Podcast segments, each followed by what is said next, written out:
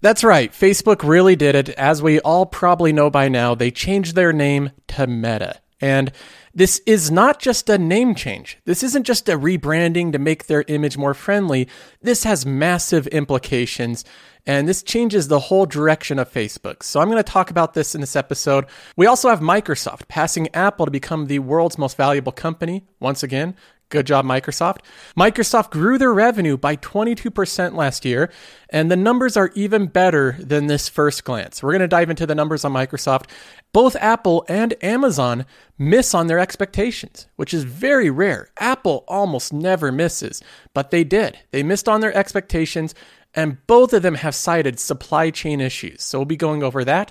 And then we have Vici Properties seemingly missing their FFO estimate by a lot. This was really confusing to me. How did the company miss this FFO when they collected 100% of rents? Everything seemed to be going on schedule, but they missed their FFO target by quite a bit. So, we have a lot to get to in this episode. As always, if you enjoy this type of content, you can subscribe to the channel and follow along for free. Now, another thing I'll mention just quickly, just briefly before we jump in, is that this website that you're seeing right now is part of the Patreon. It's included in the Patreon. It's called Qualtrim Insights, and it's my attempt to make what I think is the single best stock info tool in the market today. We're constantly developing it and improving it, and I think this will get better and better. So if you want to try this out, you can join the Patreon. If not, that's fine as well. Now let's go ahead and jump right in. Facebook says that they're renaming themselves to Meta. And this is way more than just a rename. This is not the company trying to correct its public image. That's part of it. In fact, the public image and the branding of Facebook was definitely a part of this change. They say the Facebook name was such a drag that employees referred to it as the brand tax, meaning that every other product they had, whether it was Instagram or Oculus, being connected to Facebook was a tax on those brands, an unnecessary tax. So they did rename it in part to correct their brand. And I think that that's the biggest single benefit of this change is improving the brand. But this goes way beyond just improving the brand. Mark Zuckerberg is not just a CEO. He's not someone stepping in and running this company. He's the one that created this company in his Harvard dorm. Mark Zuckerberg's in a much different situation than Sundar Pichai of Google, or Tim Cook of Apple, or Jassy of Amazon, or Satya Nadella of Microsoft. Zuckerberg is the founder, the owner, and the operator of Facebook. He can do whatever he wants. So not only is he going to change the company name, but he's focusing all efforts of this company, which is now Meta, on a whole new goal. Mark Zuckerberg himself explicitly says that they're changing the direction of the company. I am proud to announce that starting today, our company is now Meta. Our mission remains the same. It's still about bringing people together. Our apps and their brands, they're not changing either. And we are still the company that designs technology around people. So he tries to say, okay, everything's remaining the same, but then in this next sentence, he describes how things are changing. But now we have a new North Star to help bring the metaverse to life. And we have a new name that reflects the full breadth of what we do and the future that we want to help build. The metaverse is the new North Star. That is the focus of the company. They're making an entire new division. They're breaking out the finances for the metaverse, and they're still going to be maintaining and trying to grow Facebook and Instagram, but this is the new focus and direction of Facebook. If you were a Facebook investor a month ago, now you're a metaverse investor. And they're pouring in at least $10 billion starting this year, 2021. They have 10 billion spent on the metaverse. This is expected to rise dramatically. They suspect that over the next three years alone, this metaverse investment could cost $50 billion. This is a significant bet. Mark Zuckerberg is in this unique position as being the owner and operator of the company to where he has so much clout and control that he can do anything that he wants. He has way more leverage than most CEOs of most companies, and he's putting all of it, everything that he can, into the metaverse. This is the most significant bet I've seen any big tech company make I think, in the past 10 years. Now, with such a massive amount dedicated to this new project that investors don't fully understand, and something that could take a decade plus until we see an ROI, a return on this actual investment, investors are a little bit skeptical to say the least. It's interesting how the fears and concerns of Facebook investors have rapidly shifted over the past month. It used to be that Facebook had a bad brand, and they had Congress angry at them, and there's lots of journalists that are upset at Facebook. But now the big concern is the metaverse. And what does this mean for the future of Facebook? Are they going to be successful? Is Apple going to come out with something next year and crush them? There's a lot of different important debates that are happening right now with Facebook investors. And in the meantime, the stock hasn't done too well. It's up 20% year to date, while other companies are up significantly, multiples over what Facebook is. Now, Facebook as a company, or rather, we can call it Meta now. This is going to be difficult for me to call it Meta, so I apologize in advance if I call it Facebook. But Meta has a PE ratio of 20 and a trailing PE ratio of 22. This is a cheap company on paper. Pretty straightforward. If you look at any of the fundamentals, whether it's the revenue growth, the EBITDA growth, the free cash flow, the net income, every single metric of this company shows that it's pretty cheap. Right now, they have no debt, they have a lot of cash, and they're dedicating all of this cash right now to buybacks and funding the meta. That's what they're trying to do. It's pretty clear to me that Facebook is using share buybacks as a way to make investors okay with spending a lot of money on the metaverse. You can see that during 2019 to 2020, they did nothing in share buybacks. Their share count was completely flat, and at the same time, their cash balance steadily grew.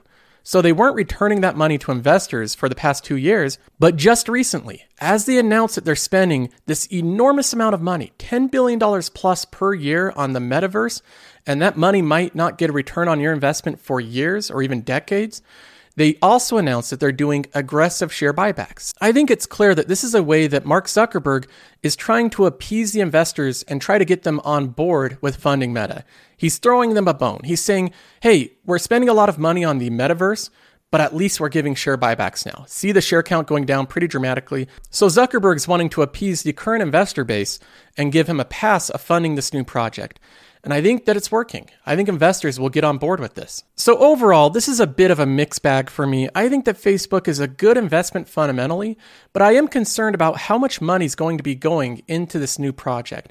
At a $10 billion spend rate per year minimum, and that's expected to go up rapidly over every year, the amount of OPEX and CAPEX spending this company's doing is going to eat away at a lot of this free cash flow a lot of that money is going to be reinvested right back into the company.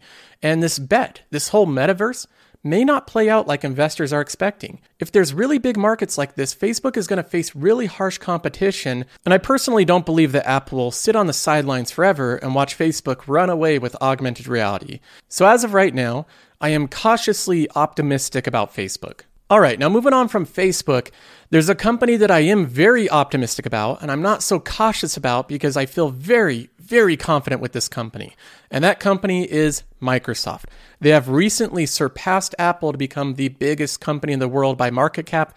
And in my opinion, I don't think it's I don't think it's not deserved. Microsoft deserves to have a very high multiple based on the resilience, the diversification, and the fact that they are the SaaS king. They are the subscription king of the world. And I have talked about the subscription business model on numerous occasions and the reason that these companies do so well.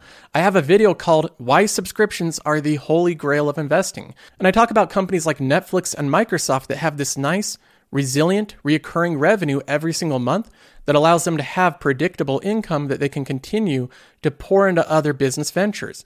This is the business model of the future, and Microsoft has realized that for a long time. Now, this doesn't come as much of a surprise, but Microsoft beat their revenue expectations and their earnings expectations. The reason this isn't a surprise is because they almost always outperform. They always beat their earnings. It's just a very consistent company.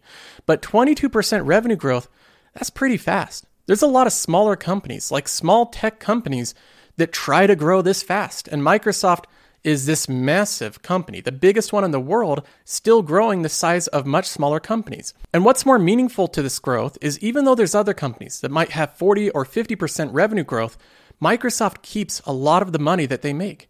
They keep a lot of this revenue as profits. They have a profit margin of above 40%, and it's expanding over time, which is absolutely incredible. Now, I'm going to throw an image on the screen here to illustrate all the different products and businesses that Microsoft has and how quickly they're growing or shrinking. Now, what you may notice with this chart is that many of their biggest businesses are not slowing down with their growth, they're accelerating.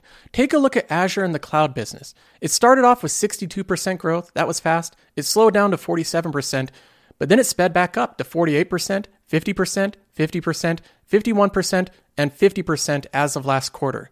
For the past four quarters, they've grown by 50% or more. It's not slowing down. They're just continuing to grow at the same speed, and they're growing faster now than they did a full year ago. Now, if we go to Qualtrim Insights to take a look at the fundamental data of Microsoft, this company really is like the poster child for the company that has the perfect fundamentals. If you're trying to conjure up in your mind a company that has the perfect balance sheet and income statement and cash flow, this company would be it. It would be Microsoft. That would be the outcome of just trying to think of the perfect fundamentals. Everything with this company is moving in the right direction. Their revenue growth is so consistent, it looks almost fictional. Their EBITDA growth is growing like crazy as well. Their free cash flow growth, their net income growth, their debt's declining over time. You have their dividend, a long history of dividend increases with never having an interruption. Their last recorded cash balance was $131 billion. This is over double the amount of debt they have. Their earnings per share growth is exceptional and consistent. It's constantly moving up, bringing down the PE ratio of the company, making it cheaper on paper as they earn more and more money. And I expect this to continue because of how high of a margin business this is and how consistent it will be. Part of that EPS growth is a result of them just obliterating their shares outstanding. Since 2018, they really upped their share buyback program. They're really aggressively buying shares every single quarter. In 2018, they went from 7.68 billion to 7.66 to 7.64 to 7.63. You see the trend here. This is happening every single quarter.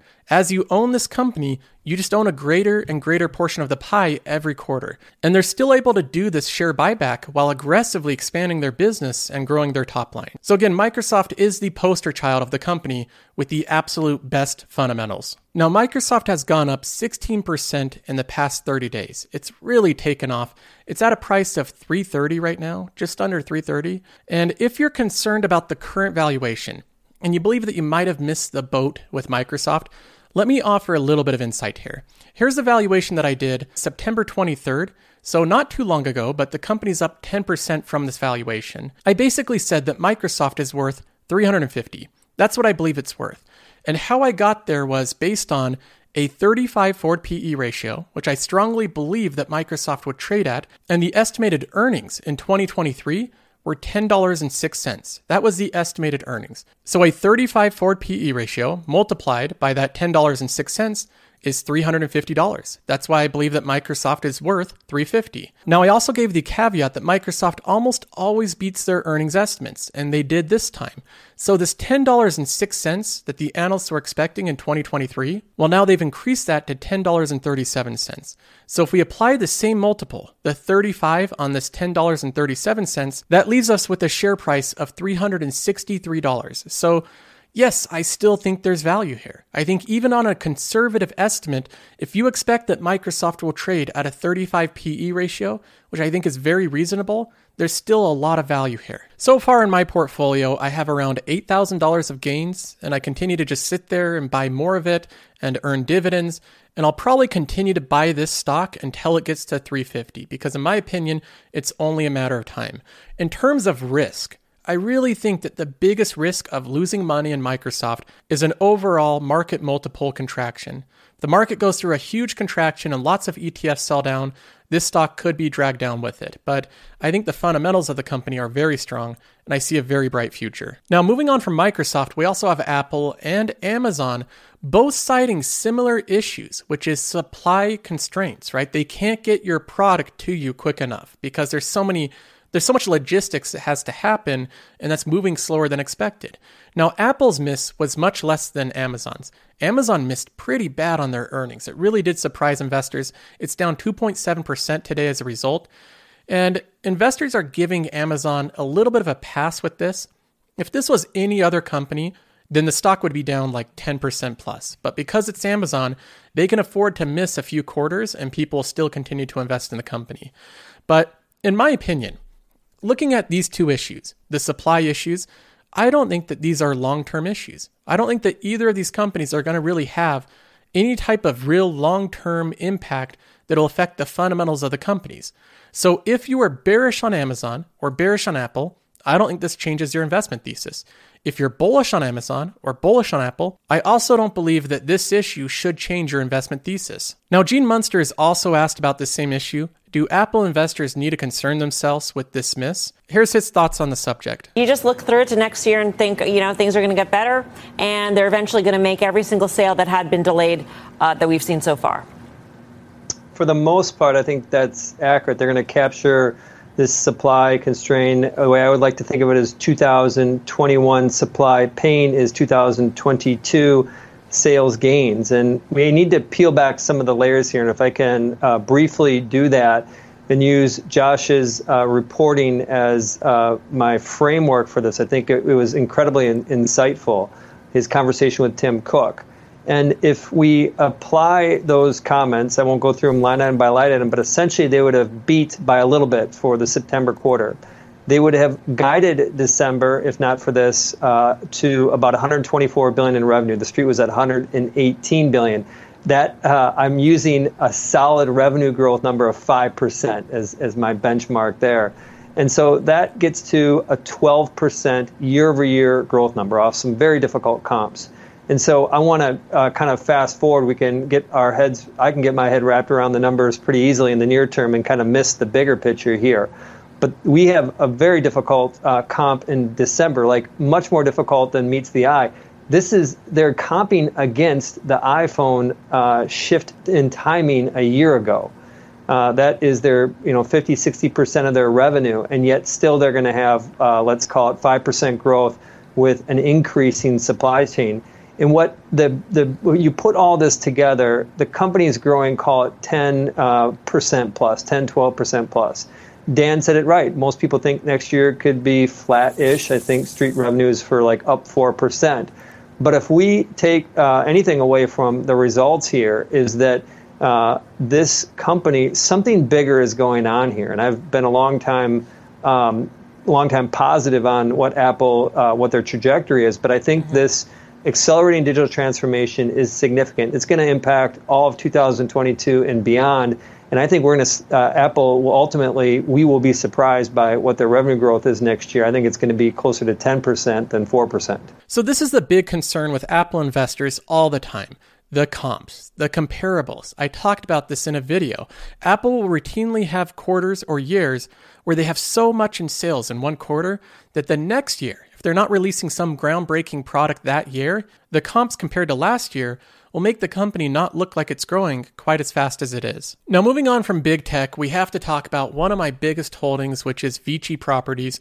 This is a real estate company that controls a lot of the properties in Vegas, and they had what seemingly was a really big miss. The title is Vici Properties FFO misses by 17 cents, revenue in line. Now, at first glance, 17 cents doesn't seem like a lot until you realize that they had 28 cents and they missed by 17. So this was a big FFO miss. Now, I see the comments. I see you in the comments saying, Rest in peace, Joseph Carlson.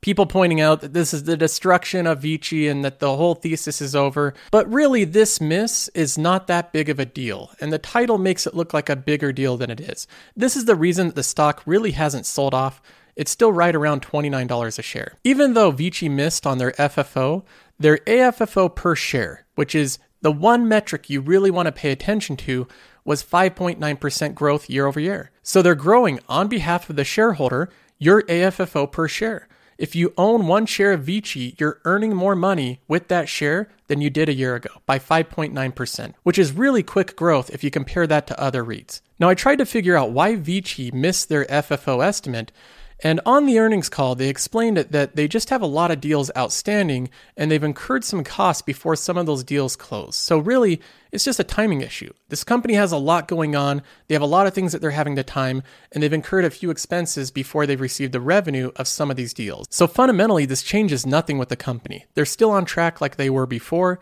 they still have all the same deals, they still have collected 100% of rents. This really has been just a timing issue. So, with this last earnings report, I'm really not more bullish or bearish on Vici. I have the exact same thesis that I had before. The earnings report really changed nothing. And as far as this company staying flat for a while, as far as it just trading around the same price $29, $30, 31 I think that's okay. Not every company's going to zoom up right after you buy it. You can't expect every company to do that. As long as you have a margin of safety, you have the downside protected, and the company has ample upside, sometimes it's just best to wait. And I think in the case of Vici, I am fine waiting and collecting these massive dividends every three months. So that's all for this week. I hope you enjoyed this little update and my take on these different companies, as well as the update on my portfolio.